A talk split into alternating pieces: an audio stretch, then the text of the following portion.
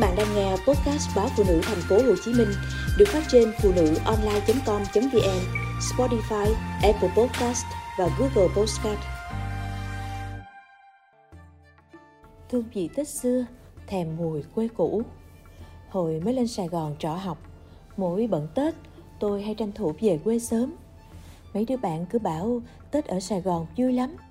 Phố thị xanh đỏ đèn màu, sập sình nhạc xuân, vui tai lạ mắt nhưng tôi vẫn cứ canh cánh ngày được nghỉ là bắt chuyến xe sớm nhất để về. Đám mai ngoài hiên còn chờ tước lá, đám dừa đang chờ người sên, rồi ai gọt gừng cùng ngoại, đám bí ai phơi. Nhiều lắm những thứ qua trái cần đôi tay phụ, để kịp đến Tết mà chấm miếng trà, cắn miếng mứt, chúc nhau câu ăn lành. Ngoại làm mức khéo nhất họ, mấy dì mấy cô cứ độ giữa tháng chạp đã bắt đầu hẹn nhau ngày làm mức này, bữa làm mức kia. Hôm làm mức, nhà xôn xao tiếng nói cười, đám trẻ chạy lòng vòng cho người lớn sai vặt. Mà háo hức đến lạ, vừa phụ mấy công đoạn nhỏ, vừa nghe người lớn dạy mấy cái tuyệt chiêu bí truyền. Khi làm mức, như có lời ngoại bảo, đâu phải không dưng mà ông bà mình nghĩ ra món mứt gừng để ăn trong mấy ngày tết mứt gừng vừa thơm lại vừa là vị thuốc có tác dụng chống trướng bụng đau bụng do ăn uống không điều độ, phòng được bệnh viêm họng, ho mất tiếng. Mấy triệu chứng này ngày Tết người ta hay bị lắm. Củ gừng làm mứt phải lựa lại vừa tới, không quá non để tránh yểu, cũng không được quá già để tránh bị sơ, ăn vào nhám lưỡi. Mùi nồng cay của mứt gừng ngoại làm lúc nào cũng khiến đám con cháu hít hà, bóc trộm liền tay, chứ chẳng đợi đến ngày Tết. Xứ bưng biển thổ sơ khai tới giờ, đâu đâu cũng có dừa. Qua bao biến thiên thời cuộc, dừa vẫn bám trụ với làng vậy nên trên mẹt mứt tết, khắp châu thổ, nơi nào cũng có món mứt dừa. Tầm rằm tháng chạp, người ta bắt đầu công đoạn lựa dừa dẻo hay dừa bánh tẻ.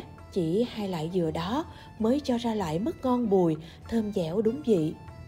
Dừa được cắt sợi hay bào mỏng, rồi xơm với đường đến khi đường kết tinh bám lên từng sợi mứt mà phải sơn trên lửa nhỏ, đảo đều tay, đường mới có thể thấm đều. Mứt xưa thường được ủ bằng hoa lá miệt vườn, như màu tím của lá cẩm, màu xanh của lá dứa, màu đỏ của gất và màu vàng của nghệ. Mẹt mứt Tết rực rỡ sắc màu, qua trái quê hương, dẫu dân giả, nhưng qua bàn tay điệu nghệ của ngoại, của má, bỗng trở nên hấp dẫn một cách lạ kỳ, thể như khoai lang, bí, chuối, xoài, thơm, mãng cầu khoác lên mình xiêm y lộng lẫy trảy hội mùa xuân. Đám cháu con cả năm xa quê về ngồi quay quần bên ấm trà ăn miếng mứt nghe lòng dân niềm thiết tha quá đổi. Ăn mứt nhiều có khi cũng ghiền như chính tôi ghiền mứt khế của ngoại một cách chẳng thể cưỡng. Mứt khế của ngoại là món độc đáo khó có thể kiếm ra được trên thị trường thể như chỉ có mấy bà già xưa mới còn giữ lại được chút ngón nghề truyền thống Khế xanh được ngoại sắc lát ra hình ngôi sao năm cánh, ngâm với nước tro chừng vài tiếng, rồi rửa sạch và ủ đường.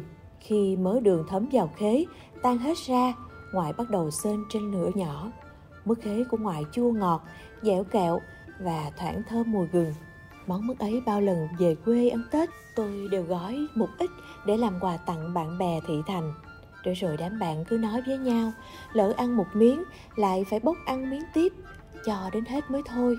Vài năm trước mẹ mất tết của ngoại lại thêm món lạ bắt miệng và dễ dụ mấy đứa cháu gái trong nhà. Từ trái đu đủ xanh ngoại gọt vỏ và nạo ruột bỏ hột rồi sắc khúc gọn nhỏ chừng nửa ngón tay. Ngoại ngâm muối cả tiếng đồng hồ rồi lại nông nước thêm hai ba tiếng. Sau đó ngoại ủ đường và bỏ tủ lạnh cả nửa ngày trời. Cuối cùng, ngoại chắc nước đường sóng sánh từ thau ủ đu đủ sơn lên riêu riêu rồi mới trút nước đu đủ và đám lá dứa vào. Miếng mứt đu đủ có mùi thơm của lá dứa, nghe thật dễ chịu. Có lần, đám bạn thì thành kéo về miền tây ăn tết, bên những huyên náo nói cười. Đám bạn ăn miếng mứt tết, nhấp ngụm trà sen, tặc lưỡi đúng điệu dân đồng bưng, rồi cười đắc chí.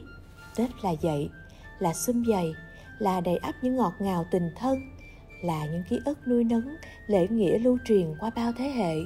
Để bên mẹt mứt tết, đám trẻ tóc nhuộm highlight say sưa ngồi nghe ngoài kể mấy câu chuyện cũ càng. Để rồi rưng rức, nỗi niềm nhớ thương châu thổ quê mình.